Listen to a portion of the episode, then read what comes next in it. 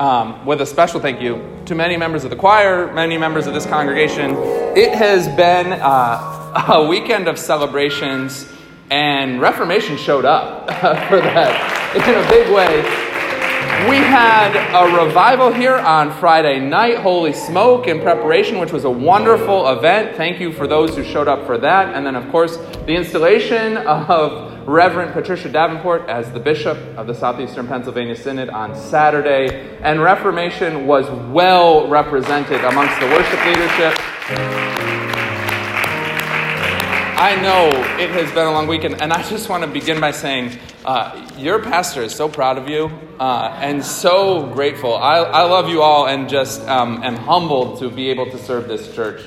Uh, and it's really interesting, right? And feeling this great sense of pride yesterday as I see so many familiar faces leading the congregation at worship. And then I'm thinking about Mark chapter 9 and the disciples arguing about who's the greatest. And so I got to be careful that I don't let my ego get away from me, as great as it is to be the pastor of this church and to serve you all.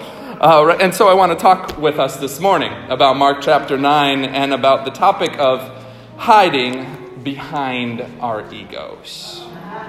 Please pray with me. May the meditations of my heart and the words of my lips be acceptable to you, O Lord. Send your living word to walk amongst us now, to challenge our assumptions, to set our hearts ablaze, and to make us whole again. Amen. So, when I was a kid, my mother used to take me shopping with her. And sometimes she would buy me things, and that would be all right. But sometimes, more often than not, she would take me to department stores. Do you remember those? Remember those? Uh, they, they, they were in malls. Do you remember malls, right? Things that we don't see a lot of anymore. But my mom would take me to Sears or J.C. Penney or Macy's or Boscov's or Steinbach's. Remember Steinbach's?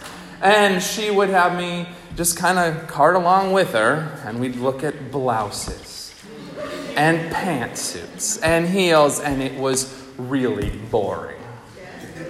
And when we'd go to these department stores, my mother would always say the same thing to me. She would say, Nathaniel, and that's how I knew she was serious because she used my full name Nathaniel, stay where I can see you.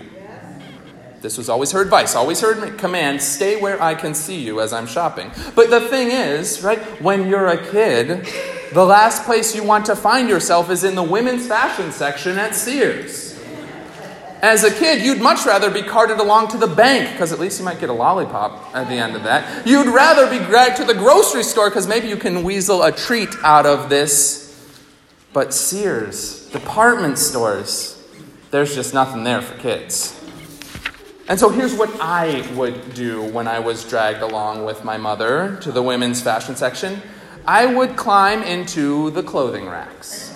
When you're a kid, they're the perfect height. You don't even have to duck down. You can just part the blouses to the side and walk right in, close the blouses behind you, and then you have the perfect clothing rack for it.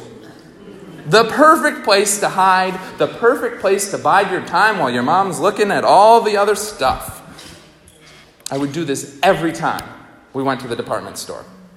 But you know what would happen next? Eventually, my mom would finish her shopping, and then I'd hear, Nathaniel, Nathaniel, where are you? And so I'd have to climb out from my clothing rack fort, and then she'd say to me, I thought I told you to stay where I can see you. Nearly every time we went to the department store, this is how it would play out. My mother would tell me, Stay where I can see you, and I would do something completely counter to these instructions. My mother would tell me, Stay where I can see you, but instead I'd build a fort where it was impossible for me to be seen. As I think back on this behavior now, I can't help but laugh at this universal truth that my actions were displaying. You see, I wasn't listening to my mother's commands, I was just doing what I thought I wanted to do. My actions were all about me, me, me. I'm sure we all have stories like this. And not just stories from our youth, I would venture to guess. We all have moments in our lives where we were told to do something and we ignored those instructions and just did whatever we felt like instead. But here's also what I find interesting about my trips to Sears as a child. My mother would tell me, Stay where I can see you, and then I'd just do what I felt like doing. But what's really interesting is that what I felt like doing was hiding. Nine times out of ten, whenever someone demands to have it their way, whenever someone insists that they should do it exactly the way they want rather than doing what they've been told, they are hiding. There's some sort of insecurity pushed down deep within us, and it's causing us to pout or to whine or to insist on doing things our way. I don't know. Do we know anyone in Washington who might fit this description? When things don't go the way that he wants it, he hops on Twitter and pouts and whines about it and tells us the way that it should be. It's not just number 45 either. There's all sorts of politicians in Washington who insist on having it their way. We can't have immigrants and refugees in our country, they say, because they're scared, because they're hiding. Or, or, think about maybe at work. You have those higher ups in your office who never want to listen to someone else's ideas. They don't want to try anything new because this is always the way we've done it. And yet, couldn't we say those higher ups are scared and they're hiding? Or when an abusive partner or spouse refuses to let you exercise your own freedoms and instead demands that your life be dictated and controlled, they are the ones who are hiding behind this control. And when the cops abuse their power and wrongfully arrest other people, they are the ones who are hiding behind their power. In our gospel passage today, we see this same type of behavior from the disciples. We get to see the ways that the disciples allow their egos and their own sense of self importance to get in the way of actually doing what Jesus wants. Let's open our Bibles, if we can, to Mark chapter 9. It's on page 39 in the New Testament. Um, if you're using the Pew Bibles, if you brought your own Bible, of course. Bonus points as always. Pull it up on your phone if you want, that's easy too. Uh, we're going to start at verse 33, Mark 9, verse 33. And just to set the scene a bit for you, Jesus is out walking around doing that whole itinerant ministry thing that he's always apt to do, and apparently he overhears his disciples arguing about something along the way. And so we read in verse 33 here's what happens.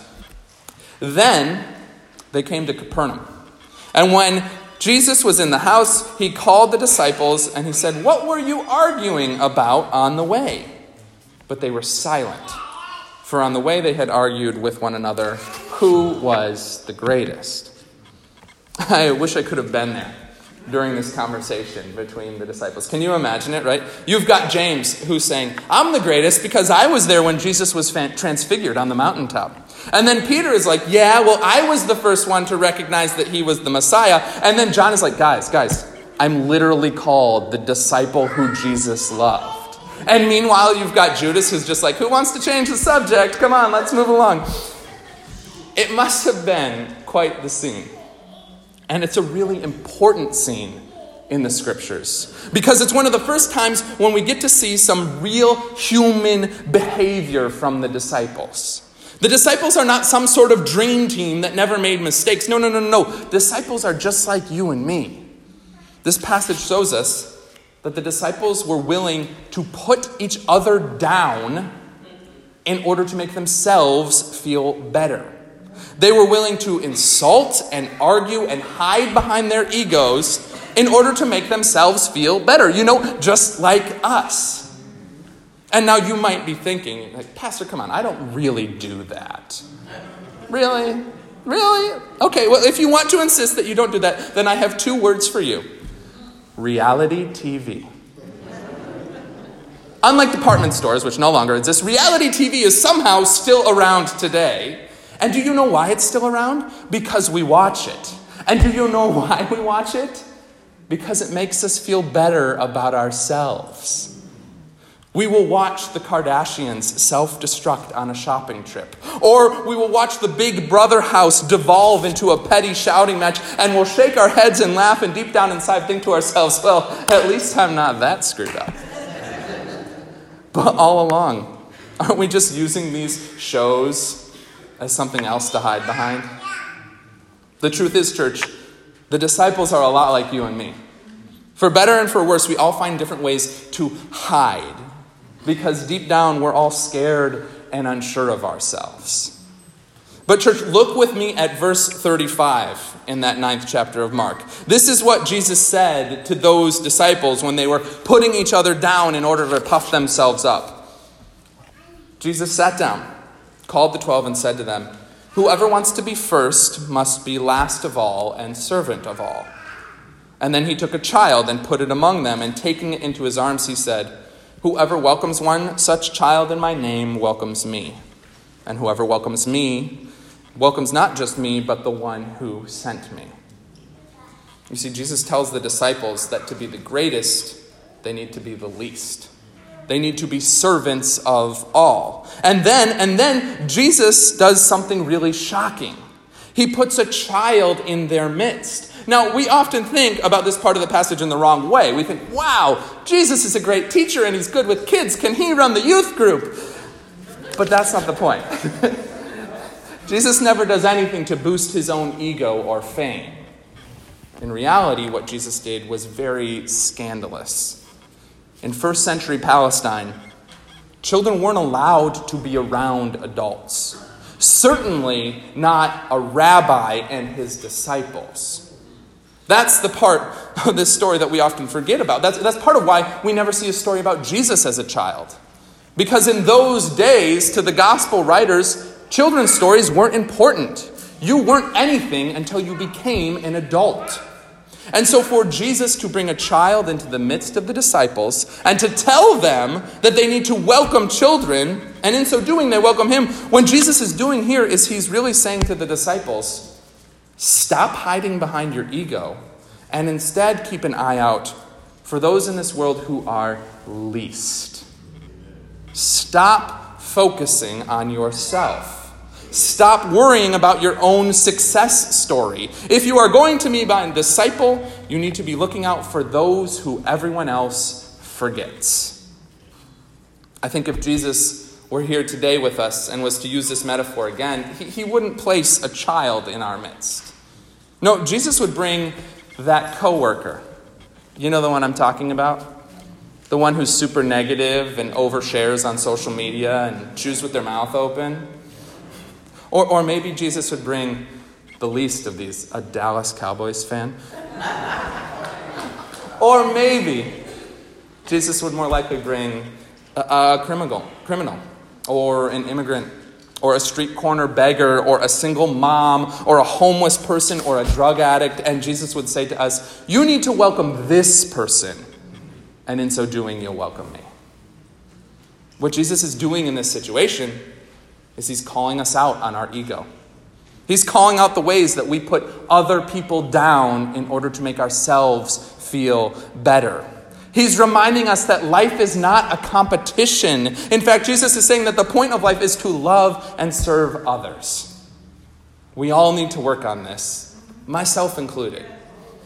Do you want to know who has some of the biggest egos in our society? Pastors. I remember early on in my career as a pastor going to a pastor's conference, and I wasn't even prepared for the level of ego in the room. Everyone was talking about how big their congregation was, or all these programs that were going on. I would sit down to meals and, without even asking, have people just launch into stories about their ministry. And since I was the young pastor in the group, I was filled with endless litanies of advice about how to do ministry right, young man. And here's what would happen. Over the course of that conference, I quickly found myself wanting to fall into the same patterns. I was feeling insecure, and so I wanted to hide behind my ego. I wanted to hide behind the stories of my own successes and accomplishments. I wanted to tell those other wise pastors all the things I had accomplished, thank you very much, and maybe you could learn a thing or two from me. But the problem is, where does this battle over greatness actually get us? If all our churches ever cared about was being better than the church down the street, then we'd only be serving ourselves. Let me say that again. If all our churches ever cared about is being better than another church, then you're only serving yourself. And that's not okay. Because Jesus calls us to be servants of all. And that doesn't involve putting someone else down in order to lift ourselves up. No, no, no. Jesus and following Jesus is about lowering ourselves putting the ego to the side, moving past all the petty battles so that we can actually see the forgotten people in our midst. Jesus calls us to a life like this. He invites us to realize the ways that we are hiding so that we'll climb out of the clothing rack that we've been holed up in for so long and finally just do as we're told. My mom told me from the start stay where I can see you. And Jesus tells us from the start Whoever wants to be first must be last. So let's stop hiding behind our egos and our own sense of self importance. Let's stop putting people down in order to make ourselves feel better. Let's stop worrying about whose church is biggest or whose choir is best or whose post has the most likes. And instead, let's just start worrying about those who are in need all around us. Those who need the church and Christians to be there for them. Because the good news, church, is this the disciples were arguing about who was the greatest, and Jesus was standing right there. Jesus is the greatest because Jesus never tires of picking us up and welcoming us back when we're feeling lost and lonely and least. Jesus is the ultimate servant of all, and he never boasts about his accomplishment. He never hides behind his ego. Instead, Jesus just loves us as we are. From the little child to the drug addict, from the boastful pastor to the insecure first time visitor, from the egomaniac to the self loathing screw up. Jesus loves us despite our imperfections, and so that means that we don't have to hide behind our ego anymore. We've been freed from that game. And so we can join Jesus and love like he does. We're free to love people who everyone else forgets about. Free to share the love that Jesus extends to us and to those who need it most. Amen.